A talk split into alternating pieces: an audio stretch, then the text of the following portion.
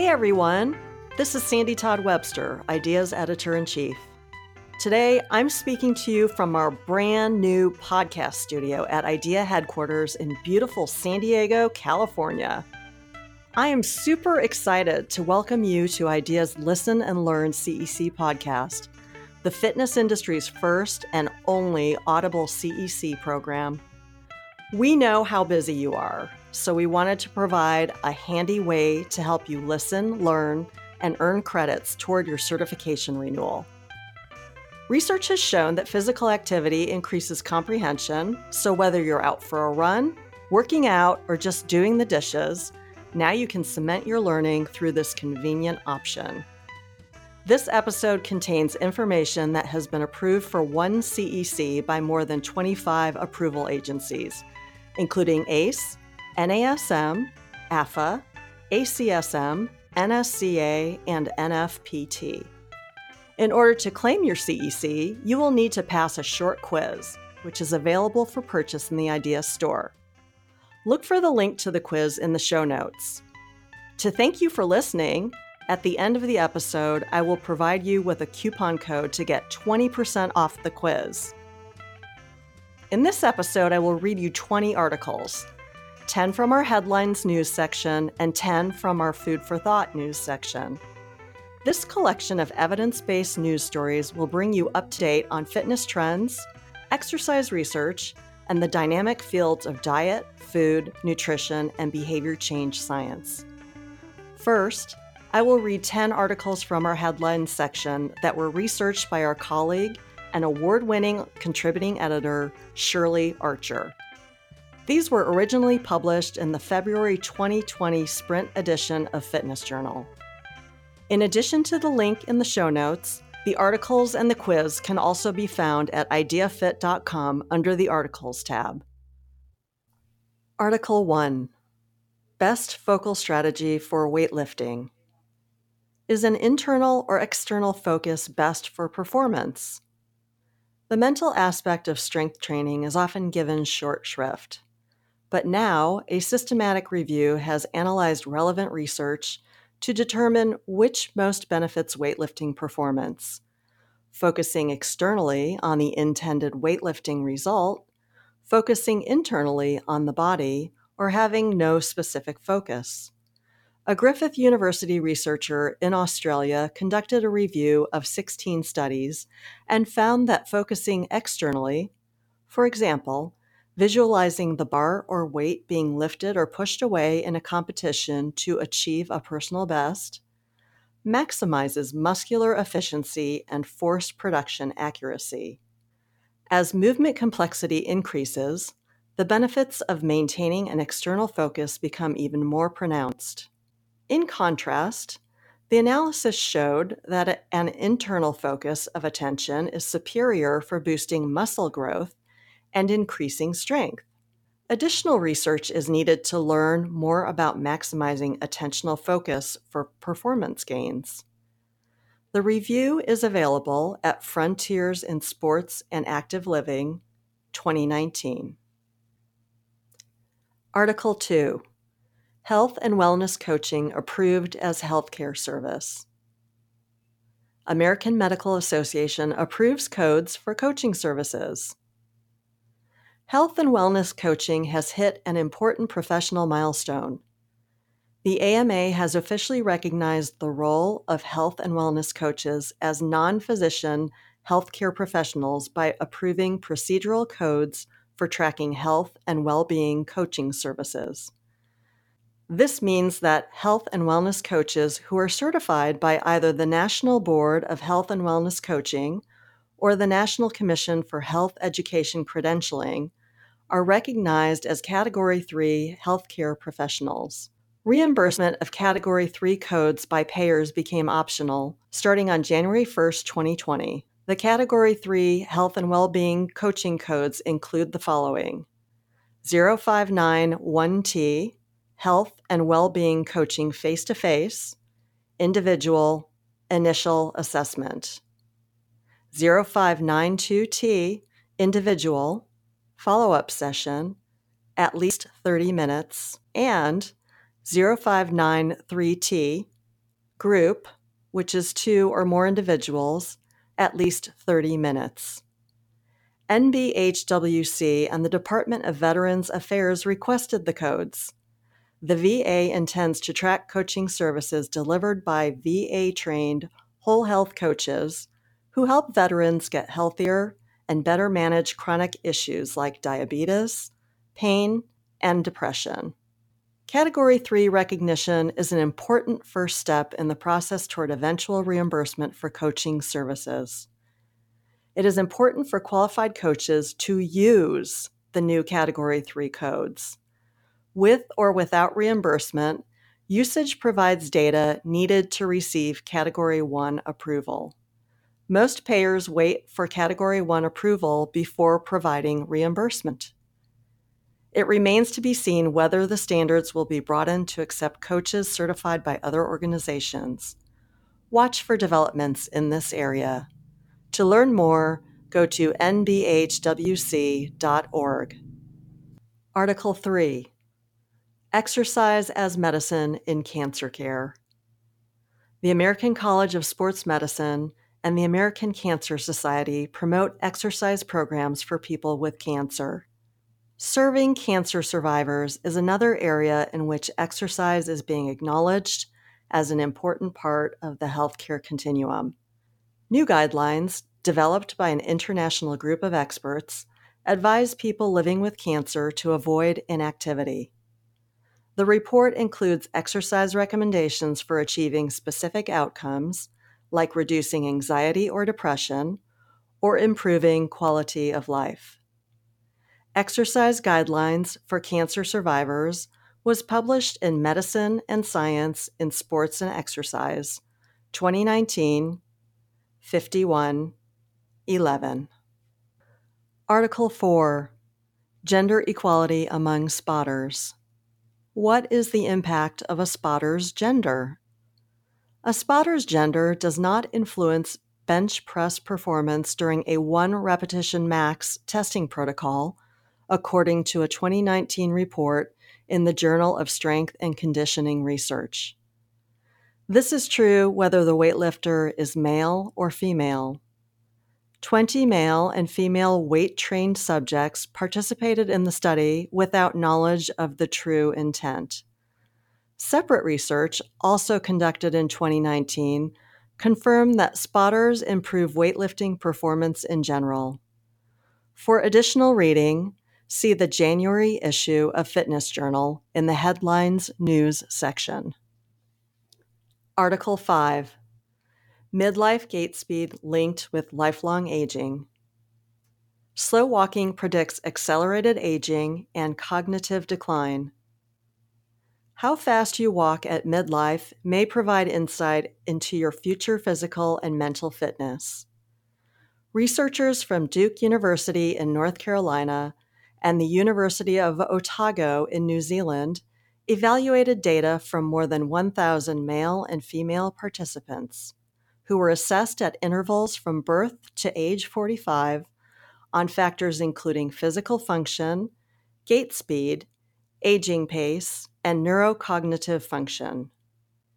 Data analysis showed that participants with slower gait speed at age 45 also had poorer physical function, more cognitive decline from childhood to adulthood, poorer cognitive functioning, and more accelerated aging than those who had faster gait speeds.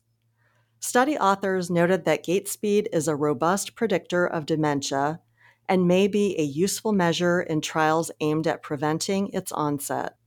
More research is needed. Find the study in JAMA Network Open 2019 2. 10. Article 6. Aquatic Walking Benefits. Walking in water helps women with peripheral artery disease.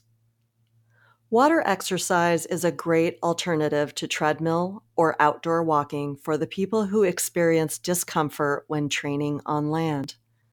Findings from a new randomized clinical trial showed that aquatic training can reduce arterial stiffness and increase exercise tolerance, cardiorespiratory capacity, and muscular strength in women with PAD, Moreover, adherence to the 12-week program was high among the 72 female participants. More research is warranted. The study is available in the Journal of Applied Physiology, 2019.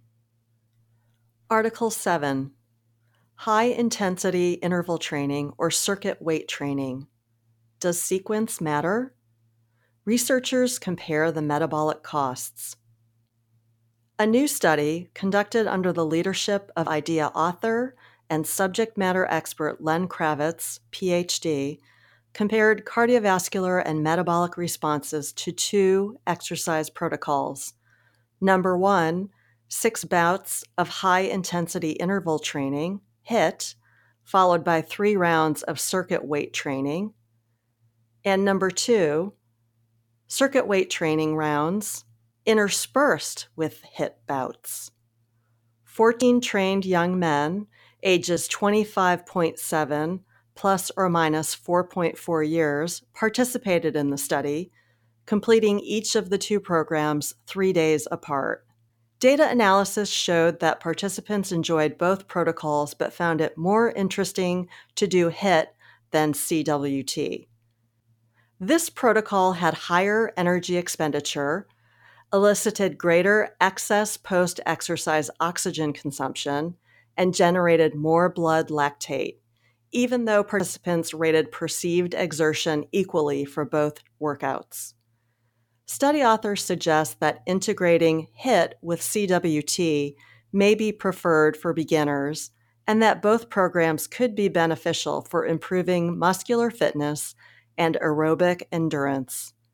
The study appeared in the Journal of Exercise Science and Fitness, 2020, 18, 1, pages 14 through 20. Article 8, Dogs Help People Get Active. If you know someone who needs a walking companion, you might suggest a dog.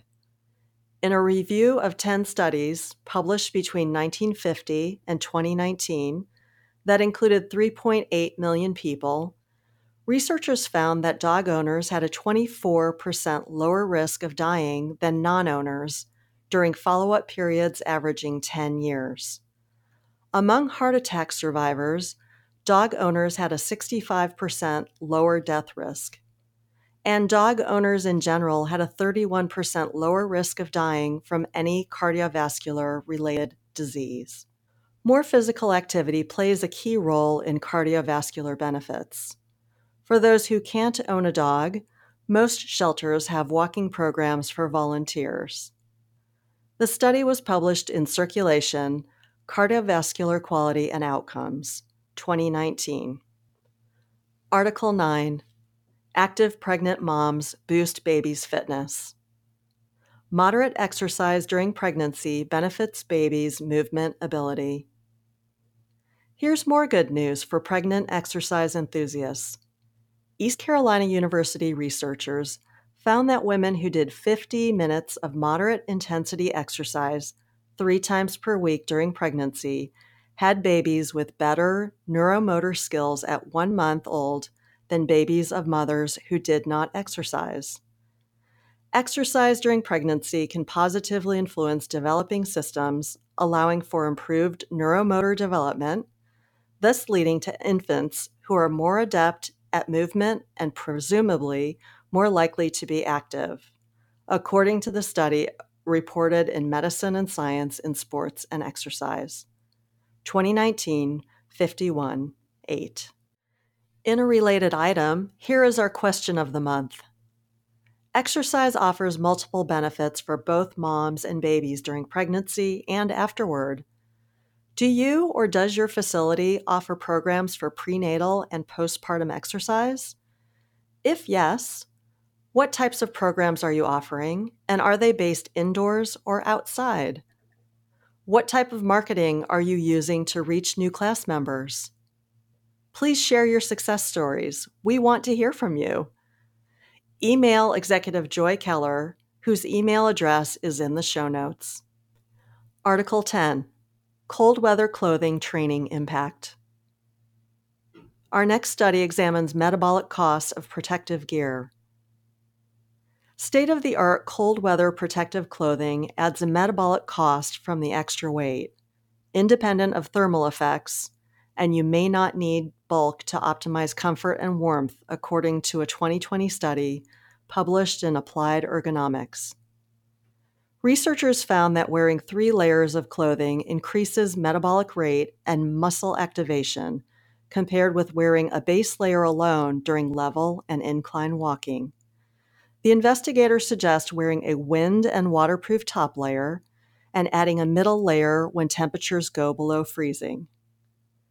Fitted clothing did not hinder range of motion. Study authors recommend wearing correctly sized garments to reduce bulk.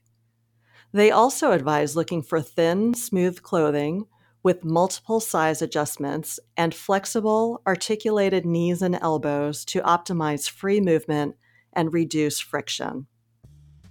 That concludes the readings for headlines. Many thanks to author and contributing editor Shirley Archer for her research and writing. Next up, I will read 10 articles from our Food for Thought news section that were researched by our colleague Matthew Cady, a registered dietitian and cookbook author, who also is a James Beard award-winning journalist. These articles were originally published in the February 2020 Sprint edition of Fitness Journal. Article 1. You can get ripped on plants. With protein, quantity matters more than type when it comes to building muscle. Yes, it's possible to bulk up on tofu. A joint research study by Canadian and Brazilian scientists presented at the 2019 ACSM annual meeting discovered no difference with respect to lean body mass and muscle strength gains between 19 vegan and 19 omnivorous young men enrolled in a 12-week, twice-weekly program of resistance training. During the intervention, each participant consumed 1.6 grams of protein per kilogram of body weight per day, either solely from plants or from a mix of plants and animals. For gaining muscle, protein quality differences among foods, for example, dairy is higher quality than beans, seem to matter less than simply getting sufficient protein each day. The tricky part for vegan weightlifters is making sure they eat enough protein in the absence of meat and dairy, since weightlifters need to consume about double the 0.8 grams per kilograms per day recommended for sedentary people. Article 2. Americans are still eating a lousy diet. Too many low-quality foods fill too many plates. Health organizations have given advice on nutritious eating for decades, and yet a diet report card published in JAMA shows that American adults are still consuming too many nutritionally poor carbohydrates and more saturated fat than is recommended. The study, conducted by researchers from Tufts and Harvard universities, examined data on food choices recorded between 1999 and 2016 by almost 44,000 participants in the National Health and Nutrition Examination Survey. While the study showed minor reductions in the amount of highly processed food Americans collectively ate during those years, low-quality carbohydrates from refined grains and added sugars accounted for a lofty 42% of daily calories in the typical diet. High-quality carbs from whole grains and whole fruits made up only 9%. Total saturated fat intake represented 12% of daily calories, above the recommended daily limit of 10%. Most of the protein Americans consumed in the study came from meats, including red and processed meat. Seafood and plant sources of protein, such as legumes, remained a much smaller proportion of overall calories. Older people, racial minorities, those with lower incomes, and those with less education showed the least improvement in dietary measures. The takeaway? Nutrition counseling on healthy eating habits continues to be an important element of an overall fitness program. Article 3. Finally, a trick that gets kids to eat more broccoli. Offering children a variety of vegetables increases intake, study suggests. Most parents will agree that getting their kids to eat greens can be really difficult. Simultaneously offering them multiple options seems to be a solution. Young children who were regularly given 3 veggies at a meal increased their vegetable consumption from 0.6 to 1.2 servings per day. Children who were served a single vegetable during mealtime did not increase their intake. Reported by Australian researchers in the Journal of Nutrition, Education and Behaviour, the findings were gleaned over a 5-week period from 32 children, ages 4 to 6, who had a low consumption of vegetables prior to the study. Article 4. Will you get faster on a keto diet? Data from a recent experiment suggests the fat-forward diet may not be an athlete's best friend. Many proponents of the ketogenic diet claim that it not only helps with weight loss, but also increases exercise endurance by making the body more efficient at burning fat and ketones for energy. However, an investigation by New Zealand researchers, published in Medicine and Science in Sports and Exercise, hints at a different outcome. For the study, 8 male runners completed 2 31-day protocols in randomized order. During one time block, they consumed their normal diets, averaging 43% carbohydrate, 38% fat, and 19% protein. And during the other 31-day time frame, they followed a high-fat, low-carb ketogenic diet, averaging 78% fat, 18% protein, and just 4% carbs. Before and after each 31-day diet block, the men completed a series of performance and physiological tests. In the end, diet differences did not affect exercise efficiency at running speeds corresponding to less than 60% of maximal oxygen consumption, a threshold where the body can more easily rely on fat for energy during exercise. But as the pace picked up, and particularly at intensities greater than 70% of VO2 max, runners on the ketogenic diet were less efficient at using oxygen to generate energy. In other words, they required more oxygen to maintain the exercise intensity, since energy from carbohydrates was lacking. While we need more data from larger studies to show what impact this has on overall performance, here's sage advice for now.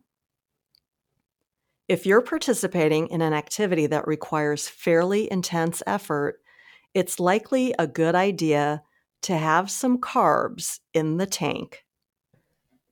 Article 5. You should be chicken to wash chicken.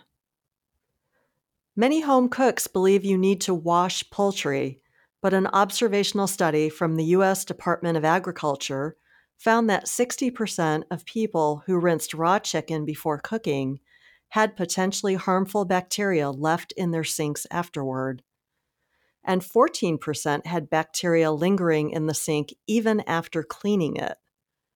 Perhaps even more worrisome, more than 26% of study participants transferred bacteria from their cleaned bird to nearby lettuce. The USDA says the best practice is not to wash poultry prior to cooking, but instead to make sure you cook the meat to an internal temperature of 165 degrees Fahrenheit, which will knock out dangerous bugs. Article 6, Hunger on the Mind. A rumbling stomach affects how people make decisions. British researchers found that hunger can influence the choices we make. For the study, reported in Psychonomic Bulletin and Review, a group of 50 participants answered questions at 2 separate times, once 2 hours after eating and once after fasting for 10 hours. Participants had the option of immediately receiving a reward, including money, or waiting for a more substantial reward later on.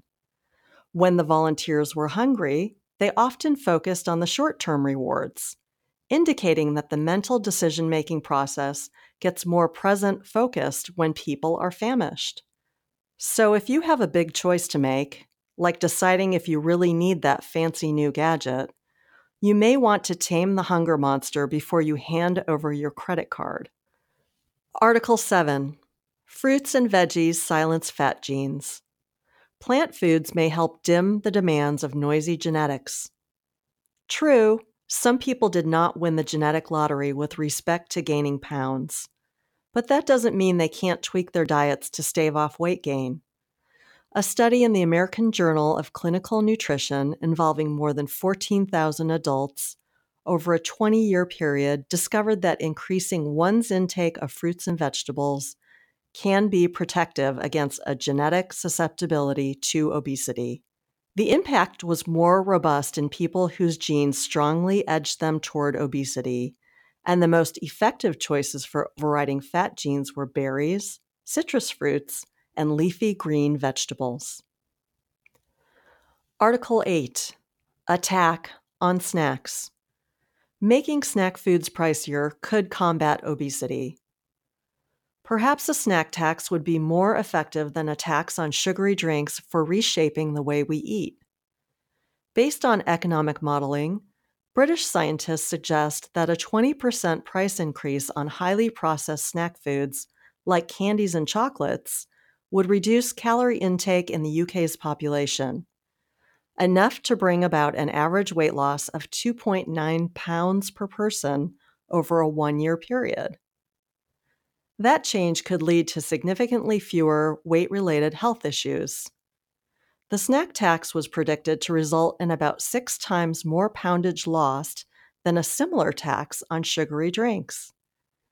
Any governmental policies that zero in on reducing sugar, salt, and saturated fat intake in the populace also incentivize a higher consumption of healthy foods, which is the key to their success. Article 9. Question of the month. Is your fridge a food waste black hole? Researchers peered into refrigerators to itemize what was used and what wasn't. People eat a lot less of their refrigerated food than they expect to, and they're likely throwing out perfectly good items as a result of misunderstanding labels. This is according to a study in the journal Resources, Conservation, and Recycling that aimed to suss out what is contributing to Americans' rampant food waste.